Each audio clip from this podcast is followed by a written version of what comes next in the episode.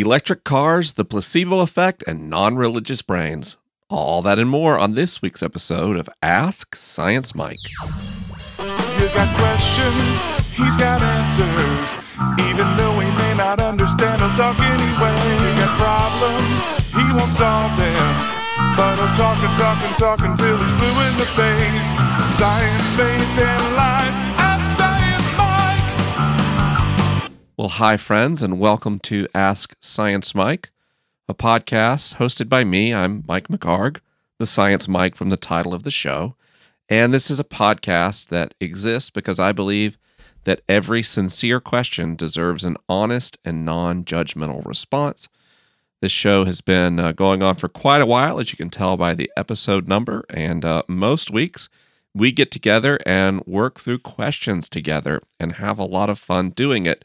Speaking of that, by the way, my friends, um, the production team had an idea. They had a meeting and they thought it would be fun to start doing themed questions. So we'll do questions around a particular theme. And one thing that you all ask for a lot is a return of the After Dark episodes that happened way back when the show first started, where we explored taboo topics together.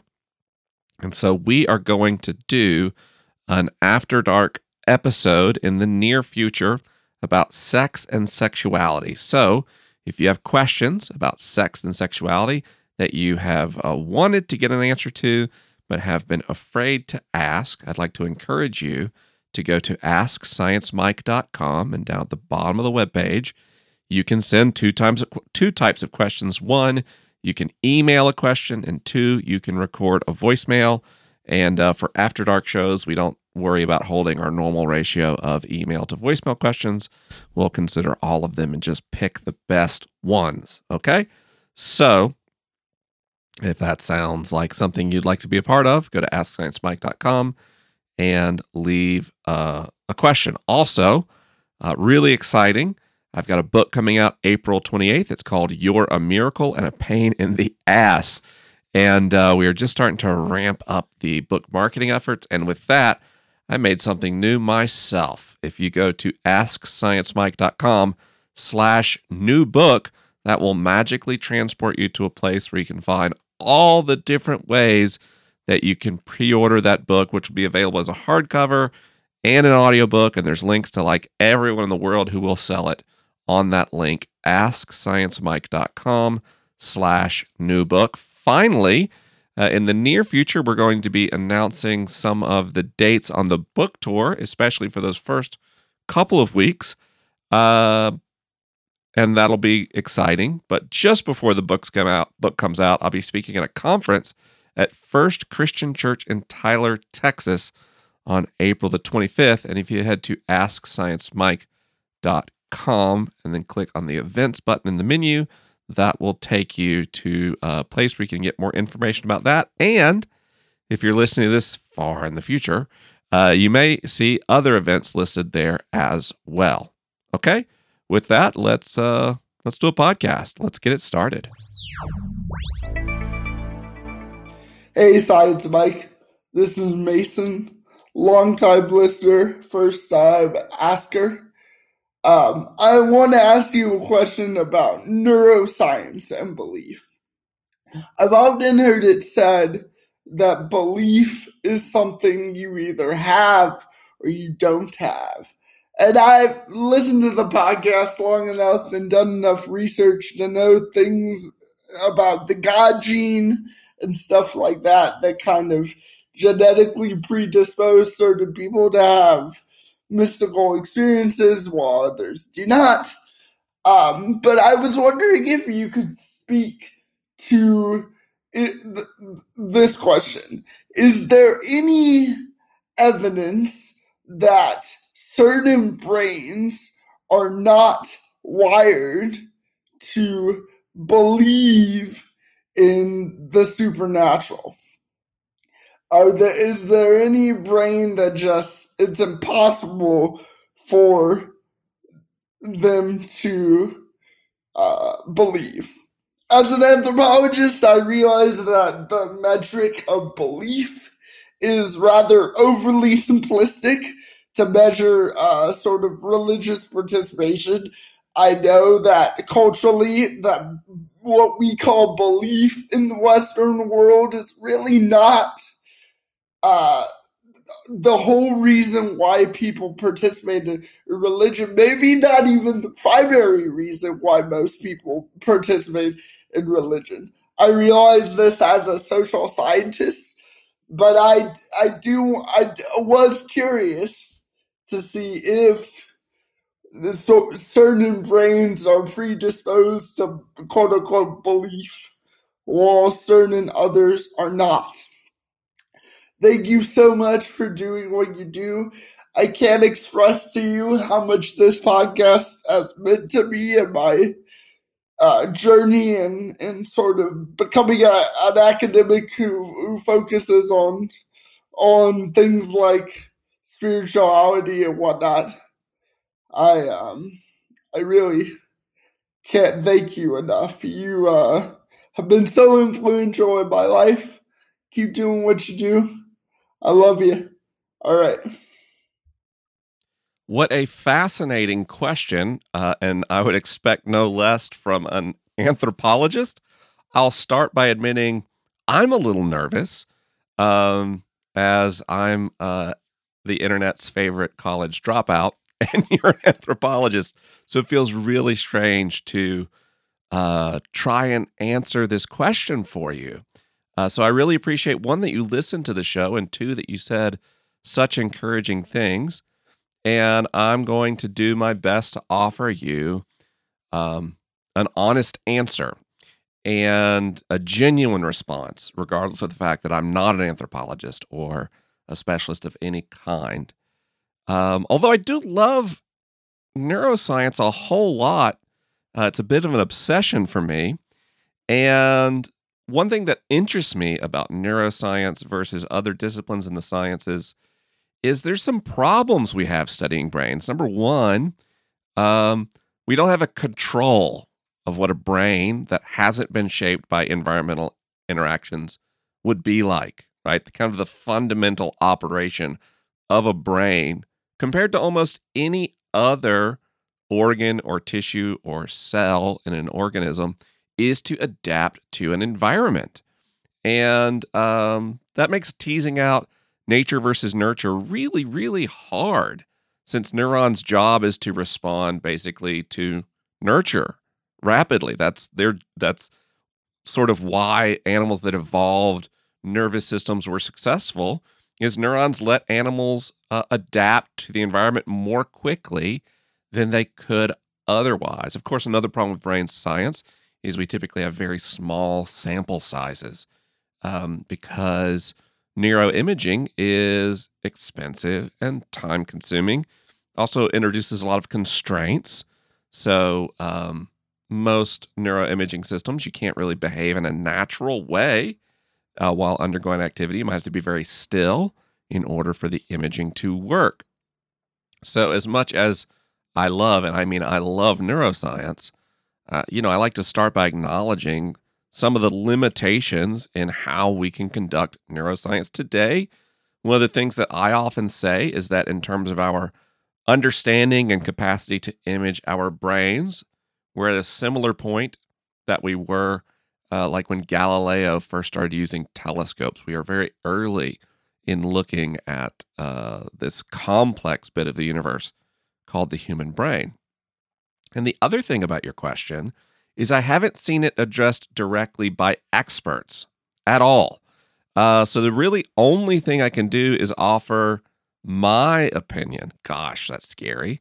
Um, but I have been researching for the last 10 years research across neuroscience, sociology, psychology, and even anthropology, you know, trying to look at how brains respond to religious beliefs and what the factors are that influence religious belief because many years ago, I decided that spiritual doubt was an emotional and neurological condition as much, if not more, than it was a spiritual one. And since my work and, and mission in life became, for a while, helping people cope with doubt, um, I studied it deeply to see if science could help me come up with more effective treatment options, if you will, for existential and spiritual doubt.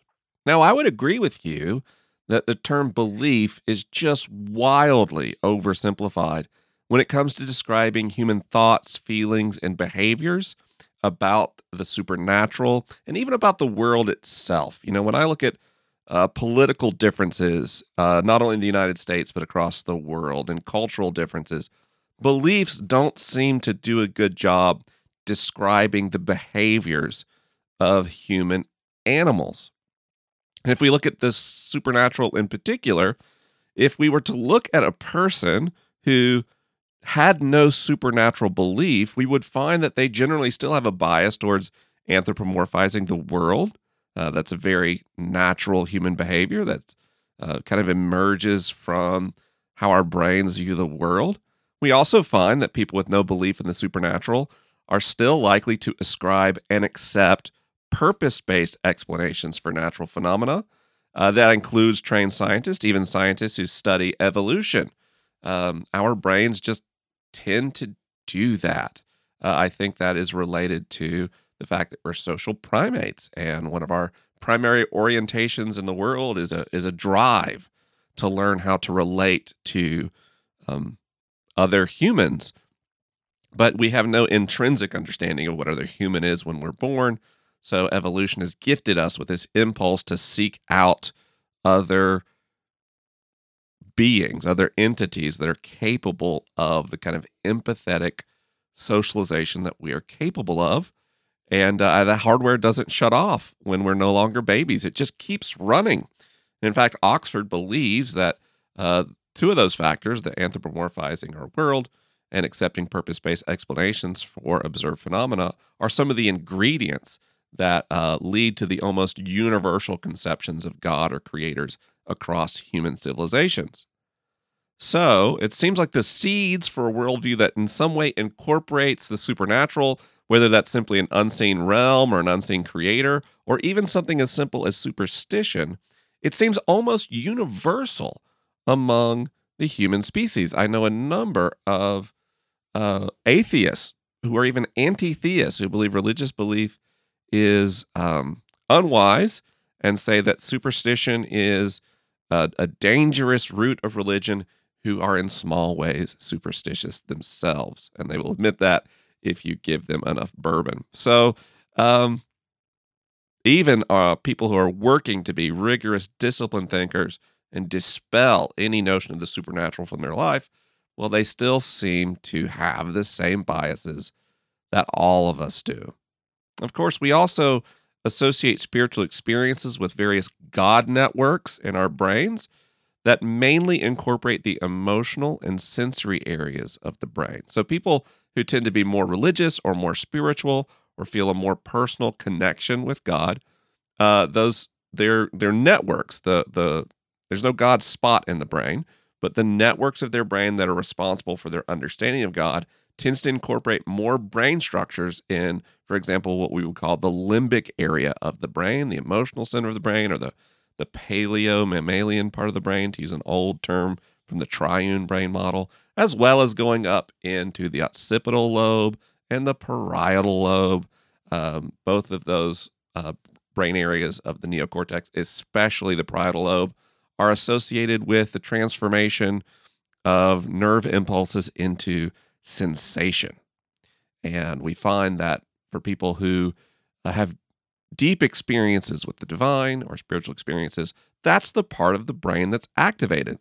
Now, we also understand through research that it seems some people have an innate orientation towards a more, I would call, cerebral theological disposition. So these people, uh, whether they, you know, reject belief in God or people who are just really into theology more than the experience of faith, their God network in their brain tends to be more strongly associated with the rational, analytical, and reductive portions of the neocortex, particularly the prefrontal cortex and particularly the left prefrontal cortex in people for whom uh, the left hemisphere is their reductive hemisphere. Some people's brains are upside down compared to everyone else's. So uh, you can't oversimplify that. But for most of the population, we would associate this God network being kind of centered around the left prefrontal cortex. So there we start to get a little picture that uh, brains can have different dispositions towards how they process ideas about God and therefore the supernatural. And from that, here's where I move into what is purely my opinion, my conjecture based on reading all of this research. I tend to think of most brains as being on a spectrum of propensity towards religi- religiosity or even supernatural belief. So uh, we have this spectrum you can imagine before us. And on one side, you have people who are not very likely to accept and experience supernatural ideas. And on the other end, you have people who are very, very likely. And then you have people in the middle. I also imagine, based on my life experience, that there's kind of a bell curve distribution on that spectrum, that most people are somewhere in the middle, and people on the far ends are very rare. People on on one far side tend to be atheists or tend to be, uh, you know, really, really heady theologians. And on the other end are people who are experiential mystics. So it really doesn't matter what you say, no amount of rational argument can debase them of, of the power of their frequent spiritual and mystical experiences. These people we might call uh, prophets, we might call them contemplatives. Now, so there's this spectrum. How much of that is innate? How much of that is conditioned? I have no idea. I think it's probably reasonable to assume that we sit on different parts of that spectrum at birth. And then our life experiences, both personal and social, will tend to move us along the spectrum as we go through life. That has certainly happened to me. Uh, I used to be very, very likely to accept notions of the supernatural. Then for a while, I was very unlikely. And now, well, now I'm somewhere in the middle. You know, today I don't have much, if any, intellectual assent to notions of the supernatural. I don't really have a supernatural worldview.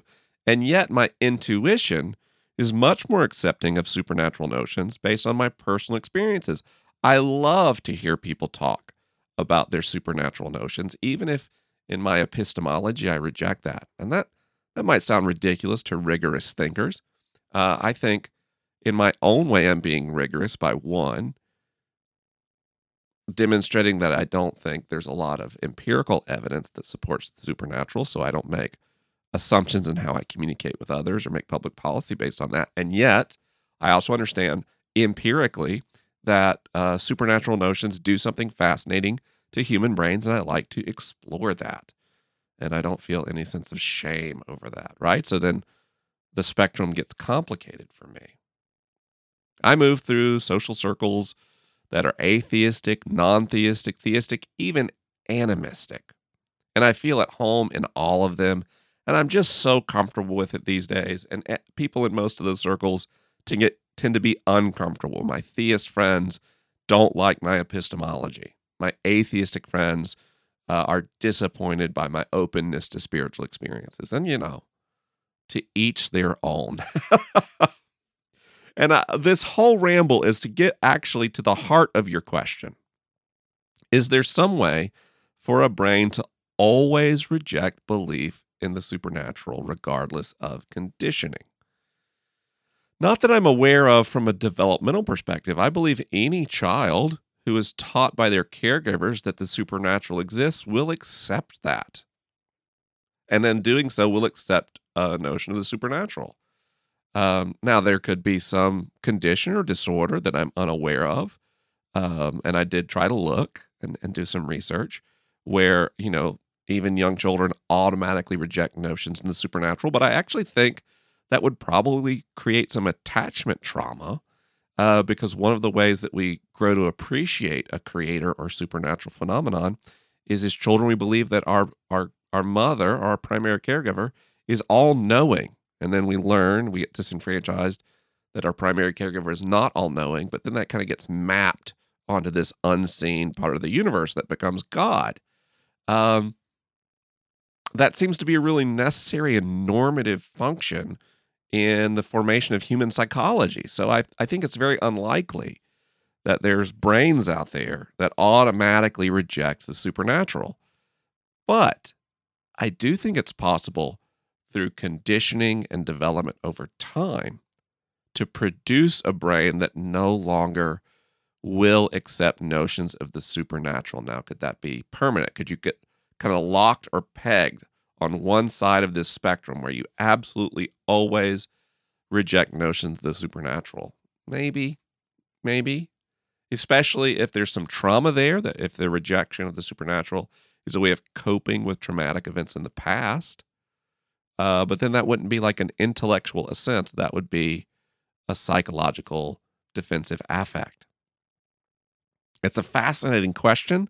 I hope that uh, my very long winded answer, just kind of speculating, uh, was useful and helpful. And I so appreciated you sending in such an interesting question. This episode of Ask Science Mike was made possible by my friends at BetterHelp. And BetterHelp is an online, affordable, private, online counseling service that's available anytime and anywhere through your computer or mobile device. Sometimes finding a therapist is so hard that people avoid finding a therapist. I mean, how do you know who's qualified to help you with your challenges? What do you do if you feel uncomfortable with the person? How do you find time and space in your day to go to the therapist's office? Well, BetterHelp has solved all of those problems by connecting over 6,000 licensed therapists with now over 800,000 people around the world. When you work with BetterHelp, you work with a licensed mental health professional specializing in a variety of life challenges and growth issues. To get started, all you've got to do is go to betterhelp.com slash sciencemike and fill out a questionnaire and BetterHelp will connect you with a counselor that I believe you'll love. I am a paying BetterHelp subscriber. It's the way I do therapy today to work through my life challenges, and I find it very wonderful to be able to sit in my office at home on the phone or on a video chat with my therapist at a time that's convenient to me. It's secure, it's affordable, available on a sliding scale, in fact. And you can get 10% off your first month by visiting betterhelp.com slash sciencemike. So why not get started on the work that will help lead you to a more fulfilling and satisfying life today by visiting my friends at BetterHelp. One more time, that's betterhelp.com slash sciencemike. Our next question came in via email and it reads Hey, Science Mike. I had a question about the pros and cons of electric car production and manufacturing and the real change in reducing the effects of climate change, even if that is a small change. Some of the criticisms I've heard surrounding electric cars are number one, the large battery packs are useless after their lifespan of less than 10 years in some cases, and once the battery packs are used up, they sit in the landfill because they can't be recycled anyway. Number two, using electric cars doesn't help with the greenhouse gas emissions that much because you're still getting electricity from your local power plant, which in lots of cases is still not coming from a renewable energy source. And number three, the production of these cars may be manufactured from a plant that doesn't use a renewable energy source. The more electric cars that are sold equals more emissions from the factory that are released, therefore offsetting the benefit of a traditional gas powered car. I know the local benefits of pollution are a definite pro of owning an electric car. And since I thought I heard you say you own one, I'd like to know your thoughts. Thanks for your work and taking the time on this question. Jake. Well, Jake, you are right. I do have an electric car. It's a Fiat 500e. It's a tiny little vehicle and I love it. Uh, I love it because it's easy to park because it's small, it was uh, less carbon intensive to manufacture and requires less energy to operate. So it charges quickly and has a pretty good range, even with a relatively small battery. It's just overall a really efficient way to travel if you are traveling in a car. Which the first point I would make is whether you're driving a gas powered car or a battery electric vehicle, that's a whole lot less efficient than taking mass transit where available. Uh, so we'll start there that even if you have a battery electric vehicle, uh, you are still being relatively inefficient in your carbon footprint just based on all that cars require, all the roads, all the road maintenance, the energy to operate one vehicle. Uh, it's just it's just not very efficient. But kind of going to the specific points in your question, I'll kind of take them piece by piece.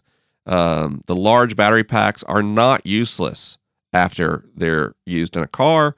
The battery packs, which are these days typically lithium ion cells, uh, are still very usable when they're no longer reusable in an EV. They have up to 80% of their charging capacity remaining and then make excellent energy storage reservoirs for our power grid, especially as we move towards renewable sources of energy whose power output is not as consistent as fossil fuels. So, if you have wind plants or solar plants, uh, you can create large um, storage reservoirs of energy using batteries. And old electric car batteries are one source of um, battery power to put on the grid. Uh, now, after that, you're right. The batteries are difficult to recycle. It's not impossible. Uh, but right now, it takes, for example, uh, to get the lithium back out of these lithium ion battery packs uh, is about five times the energy and cost intensive as getting lithium from a mine. And uh, that's not great. Now we're pr- improving methods, but it is a problem. We also likely don't have enough recycling capacity for the amount of electric vehicles being sold. And so we will have a great reckoning a few years from now um, unless we start building the infrastructure ahead of time. So, point one large battery packs are useless. That's not true. They can be used for a long time on the grid and then ultimately they can be recycled. Uh, the the only point there is that right now there might be insufficient recycling capacity for the number of batteries out there. Uh, point two, saying electric cars don't help with greenhouse gas emissions. There's a grain of truth there. It is true that battery electric vehicles produce much more carbon emissions when they're manufactured, and that is because of the battery. Batteries are very energy intensive to produce compared to vehicles. That produces something called a carbon debt. The difference between what a gas power car would create to uh, the difference between how much carbon it takes to make a gas car versus a battery electric vehicle is the carbon debt. And that gets paid off over time. Depending on the car you get and your driving habits, that can be between two and four years. Um, and then eventually, over the life of a vehicle, say eight or 10 years, which we're finding batteries in uh, electric vehicles are lasting longer than we thought, not less long. Uh, that carbon debt gets paid off, and then it tilts dramatically in favor of the electric vehicle. It can be half or more uh, the total lifetime carbon emissions for a battery electric vehicle versus a reasonable uh, compact car, right? So if you compare a battery electric vehicle with something like an SUV, then it gets outrageous the the advantage. Even if you get a battery electric SUV versus a gas powered SUV, those advantages increase. SUVs are really bad for the environment, everybody. They are really not great. Um, so that's interesting, right? The the offset uh, is paid back over time because of the very low carbon emissions, and also Battery electric vehicles get greener over time as our power grids move more and more towards renewables. So if you get a fuel efficient hybrid uh, or a fuel efficient non hybrid vehicle, its kind of carbon output is fixed. But we're seeing the carbon output of battery vehicles decline as we put more wind and solar and other renewable forms of energy on the grid. So the only places kind of left in the United States uh, where the emission question is even close is in the Midwest, where there's a lot of coal power. In the rest of the country, it's it's really not close at all uh, in terms of ongoing emissions, uh, which kind of gets to that grid point, right? Um, and also kind of covers the factory thing. Um, now, there is one important caveat I'd like to to say. Uh, it takes two to four years, depending on driving patterns, to pay off your carbon debt, uh, which means buying a new battery vehicle every three years, say on a lease, is probably producing more carbon than you would just continuing to own um, an existing gas powered vehicle. Uh, in general, we're not going to buy our way out of climate change. So, what happens is companies like Tesla give this really great image of like, wow, you can have a sexy fast car and save the planet. It's not true. It, that's just not true. Uh, if we want to meaningfully impact climate change, we have to buy less things. We have to buy them less often. That means holding on to cars for a long time. So if you're going, if you've got a vehicle that's worn out, or you have an incredibly carbon intensive vehicle, say a large pickup truck or or or an older vehicle that has um, less emissions controls on the tailpipe, and you want to buy a vehicle, by all means, buy a battery electric vehicle, but then keep it for six or eight or ten years, and that's going to start making some difference, especially if you, as much as possible, use public transportation to get from point A to point B. That's going to make all the difference in the world.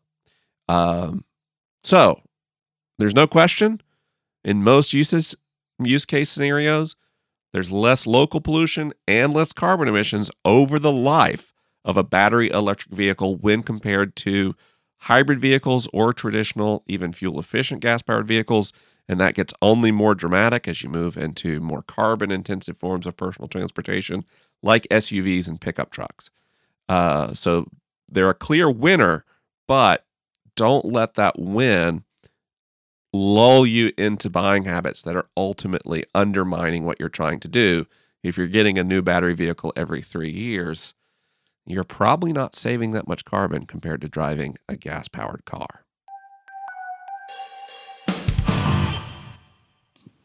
Hi, Mike. I have a question about the placebo effect. As I think about some of the more spiritual, mystical, religious teachers that talk about the power of the mind and our mental ability to uh, control circumstances or energies or healing or faith, um, I wonder if the placebo effect is a suggestion that there might be something toward that. If taking a sugar pill while being convinced that that pill holds real power can heal you, is it potentially evidence that simply our own minds can do some of the work that we wouldn't think we could traditionally do? I don't know if this question is really scientific in any way, shape, or form. I could probably do some Googling, but I'm such a big fan of your show and the way you articulate and share your ideas that I thought I'd ask you. Feel very safe and comfortable asking in this setting. Thanks. Well, thank you for your question. It's exactly why the show exists. I want people to uh, ask questions they don't feel comfortable asking other places. So thank you for being brave and sending in your question. And uh, absolutely, the placebo effect is real, and it's not the same as doing nothing or having no intervention. The placebo effect is more effective than doing nothing. And the way that we judge the success of a given treatment option today in our modern medicine is it has to outperform placebo, which implies what? That placebo does perform. Now, really interesting to me when we talk about placebo pills when we're testing medications in pill form, did you know that the color of the placebo pill influences the size of the effect? And even more powerful is the size of the pill. So if you give somebody a really big placebo pill, and have them swallow that, the effect of the placebo in the study gets bigger. Isn't that wild? So if you're giving a pill with literally completely inert ingredients that ingredients that are not, you know, bioactive in any way, the fact that it's a bigger pill makes the effect of the placebo effect larger or the impact of the placebo effect larger. I just think that's really interesting. There's also uh, the placebo effect's evil twin called the nocebo effect, which is also real.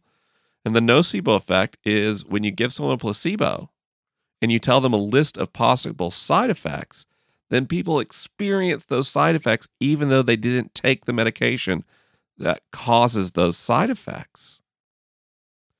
Which also means that when we're taking actual medication and we know what the side effects are, we are more likely to experience those side effects. Isn't that wild? We have seen that when we started talking about gluten insensitivity, more people started to have reactions to gluten. But what's interesting is in trials, you can give people food items and tell them that there's gluten in it. And people who believe they're gluten insensitive will have allergic reactions to a food item that does not contain gluten because of the nocebo effect. What does this tell me? It tells me that our minds are very powerful. Now, why is this energy? Is this the power of the spirit? Is this mind ever matter? I don't think so. I think our minds emerge from our brain body system. Your mind is is part of you. It's a it's an outcome of these physical processes, which means what? Every thought you have and every feeling that you experience is an honest to goodness physiological change in your body. So, of course, our minds impact the functioning of our body. Everything our minds do happens in our bodies. That's why I've been so into embodiment lately. I'm just learning to admit the obvious that any sense I had that my intellect was separate from my physicality was an illusion the whole time. And do you know, I have been feeling so much better lately.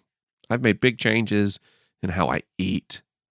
I've made changes in my workload. I've made changes in my life and relationships, all based on a medical crisis. And in that medical crisis with heart disease, I was told that a significant factor in my heart disease was anxiety. And my my eating is linked with anxiety, so in order to continue to eat food items that support my health, I had to address the anxiety so I didn't medicate constantly through food. And I've had really major changes in how my body feels, not just based on the dietary changes or the or the changes in daily activity, but especially based on significant work in therapy. I did a week of group intensive therapy at a place called Onsite at the beginning of this year. And I've noticed that my digestive health is wildly improved, that my my stomach and intestines are not so sensitive. I've noticed improved sexual function and increased libido and much, much less chronic pain. I'd already had less because of changing my food. And now I just I don't know that I have any chronic pain. And I've had chronic pain for almost 20 years. Um, so, what does this tell me? Addressing not only my lifestyle, but my feelings is changing how my body feels and changing my medical outcomes. And why is this? It's because our emotions are physiological. When we feel anxious, when we feel sad on a ongoing basis, we feel depressed, we feel frustrated or angry, over long periods of time, these are chemical responses in our body that can produce things like inflammation. Now, inflammation gets thrown around all the time. When I talk about inflammation, I'm speaking specifically of tissue sensitivity resulting from an ongoing uh, immunoresponse or other uh, mechanism in the body that's causing actual measurable tissue inflammation. Uh, but those th- that is absolutely real. We know that difficult feelings over time impact our bodies, and addressing that impacts our health outcomes. Now, this should not create a pattern where we disregard the effectiveness of modern medicine in treating significant health issues. I am not saying you can happy your way out of cancer. If you have cancer, you should seek out the treatment of an oncologist. You should not rely on a guru to cure you of cancer. That would be unwise and dangerous. But it also tells me that modern medicine has, it has a tendency to treat the body as separate from the mind and from the emotions, and that looks very short sighted. It seems to me our overall healthcare expenditures and our overall quality of life as a society would be improved if we incorporated mental health and emotional health into our body health models. And our failure to do that is where the growth of pseudoscience and homeopathic medicine and faith healing and woo come from. Because when you go see a homeopathic healer, they sit with you and they listen to you and they pay attention to you and they empathize with you and they don't treat you like a set of diagnostic criteria on a clipboard.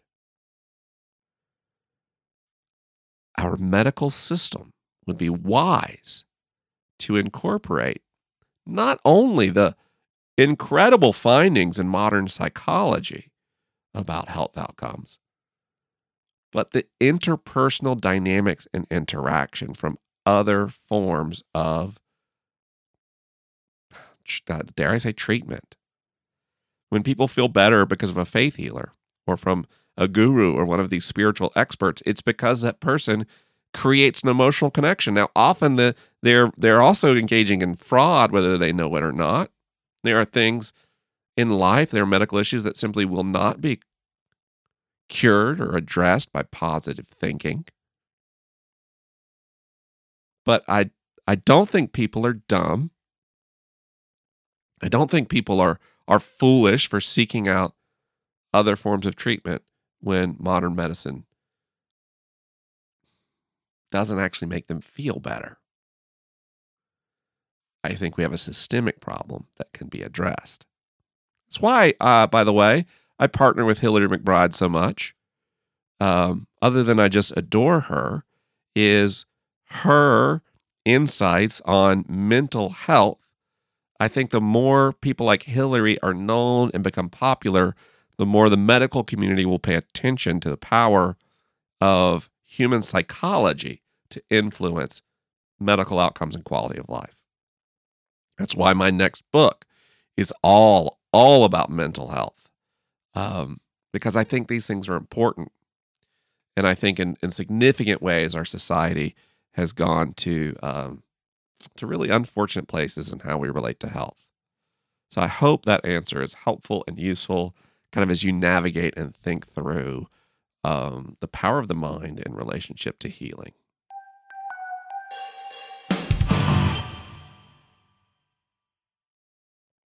Our next question came in via email and it reads Hey, Mike, I grew up evangelical, but over the course of a year of deconstruction and traumatic experiences, ended up largely leaving my faith behind. In the aftermath, I had to piece back together some semblance of purpose for myself and reconstruct my identity. I rediscovered spirituality through mysticism, in part thanks to the liturgists, and I've been able to include some of the most important aspects of my old Christian faith within that. But I also brought with me the values I had acquired during my faithless period, one of which is support and affirmation towards LGBTQIA identities. I firmly believe that all identities should be welcomed and embraced within the body of Christ. My question is how do I talk about this with my traditionally conservative Christian friends? I have not yet found convincing arguments that the Bible allows or affirms non traditional identities or relationships, and the only honest response I have to their, but the Bible says, is my saying, I don't care. I don't feel right staying silent when talking to my Christian friends because I know the harm the church continues to cause queer people but I don't know how to communicate why the church's treatment of them is so wrong when the person I'm talking to is operating under the belief of infallibility of a text which I no longer consider infallible. Any advice you can give is greatly appreciated. Thank you for everything you do. Well, thank you so much uh, for caring. You know, I've I followed a similar path in my life, as you probably know, if you've heard me on the Liturgist podcast. Uh, I grew up a a conservative religious fundamentalist in the evangelical tradition. I was not affirming of same sex marriages or um, anything other than traditional male and female gender identities. Um, then I became an atheist and I realized there was no non religious objection to those identities and relationships. And then when I came back to faith, um, boy, it was, I would rather at the time continue to affirm LGBTQIA plus people than accept you know, the teachings of Paul. Now, there are resources out there for people who still hold, you know, this infallible view of Scripture. There are arguments you can make um, from a scriptural basis to include LGBT people in the church. There are eloquent arguments that are made, and they are all over the place. Um, and they won't help most people because human beliefs aren't generally something we arrive at through you know cognition and rational analysis so when someone says but the bible says they are not inviting you to create a reasoned counter argument but the bible says is something that's coming from deeper in their brain in my next book which is called you're a miracle and a pain in the ass. I uh, describe the brain using a, a, a metaphor. And we have multiple layers of our brain and something called the triune brain model. Uh, that's an older model, but it's still useful for understanding how we experience the world. And uh, there's basically three layers of our brain in that model there's a reptilian brain, there's a paleomammalian brain, also known as the limbic system, and there's a neomammalian a portion of the brain uh, known as the neocortex. And I visualize that as your brain basically being a person standing on a puppy, standing on a crocodile. And I in the book I talk about, you know, how those three work together in our daily life experiences and how that can explain some of our behaviors that confuse us. Why we sometimes do things that we don't want to do, to use Paul's phrasing. But in this situation, when I'm trying to talk to someone I disagree with on uh, an issue of controversy, I understand that each layer of the brain is asking a different question. And I realize you can't talk to layers that are higher until you address the question of a layer that's lower. So the crocodile's question about the world, the reptile brain's question is Am I safe? What they care about is physical safety and security. The puppy's question is Do I belong? Our feeling brain wants to make sure that we belong socially. And then finally, the person that I generally picture wearing glasses and reading a newspaper uh, says, What does this mean? So if you start to talk about what does this mean with someone who says, But the Bible says, what you need to understand is the crocodile in that question is going, Am I safe? Am I safe? This is new information. This is different than what I was taught as a child. And things that are different than what I was taught as a child are frightening. They can mean I'm not safe. Now, why? Because for human people, the puppy is powerful. Our social brains are powerful. We can't survive on our own. So if the puppy questions if I belong or not, then the crocodile immediately questions, Am I safe? So you have to set up a relationship with a person where they feel safe talking with you, where they feel like, you know, their, their confidence won't be betrayed, where they can be curious, where they will also not be judged. This is slow, difficult work. And then the puppies question what the Bible says, it, basically they're asking, if I accept what you're saying, I'm going to be rejected by people. It has nothing to do, in most cases, with an analysis of Scripture and more with an authority figure in my social community has said that this information is not allowed and anyone who accepts it does not belong. And that's why non affirming theology is so sticky. It's not in most cases, again, because people have a certain hermeneutic to their scriptures. It's because they have a social identity And the reason in the church LGBTQIA plus theology is so divisive and so controversial is two groups feel unsafe and at risk of belonging because of the discussion. If you're non affirming, you're afraid that if you become affirming, you'll be rejected. You've also been conditioned by many theologies to believe that your very soul is imperiled by accepting these ideas. The ultimate not safe is eternal conscious torment in hell. So that's very sticky in the brain. Meanwhile, LGBTQ people feel very unsafe because these positions threaten their very right to life, liberty, and the pursuit of happiness. LGBTQ people are actually unsafe because of these theologies. So, for people like you, my friend, there's a very important opportunity here to wade into conversations that simply are not safe for LGBTQ Christians to have.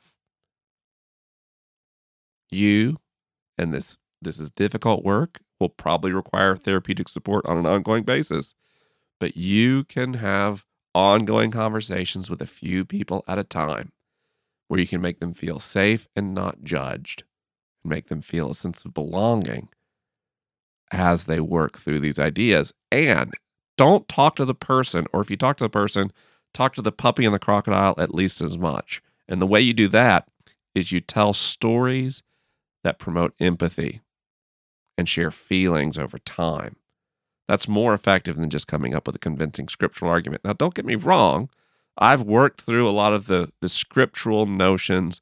What does this word mean? What's the difference that that Paul's using? Man bed, for example, these these translations. What's uh yeah, what's different between the conceptions of gender and sexuality in that society versus this one? A sophisticated hermeneutic can be helpful. You know, I can go there. I just don't I don't like to. I don't um I'm I'm a rare person. If Paul actually is against same-sex marriages, I just say Paul is wrong. Um but I also think Paul would have no idea what we're talking about. He lived in a very different society. So there's a hermeneutic there. But what I'm saying is this is the wrapping paper and not the gift. This is the icing and not the cake. What is at the center is empathetic stories and the sharing of feelings. So if you can talk about the the impacts on this theology on friends that you have, if you can talk about in an empathetic way your growth and transformation and what it's meant for you, and the growth and transformation of other people, and tell stories, tell stories of transformation, that will be the most effective thing that you can do, uh, both for yourself, for the people in question, and for the LGBTQ people whose very lives are threatened by this theology. Did you know that every week on Ask Science Mike, I include resources for most questions on the show in our show notes? So if you go to AskScienceMike.com and find episode 212, that's the episode you're listening to right now, I'll have links and re- additional resources for many of the questions that were on this week's program. I want to thank you so much for listening, for leaving ratings and reviews on iTunes. I want to thank all of my patrons for making the show financially possible and doing the work of picking the questions that appears on the air. I want to thank Caitlin Hermstad for producing the show, Greg Nordine for production and sound design, Andrew Galucky for pre-production, and Brett Cradle for management services. Of course, Jeb Boterford wrote and recorded the Ask Science Mike theme song, and I'm so grateful to him for that. Thank you for listening, my friends, and I can't wait to speak with you next week.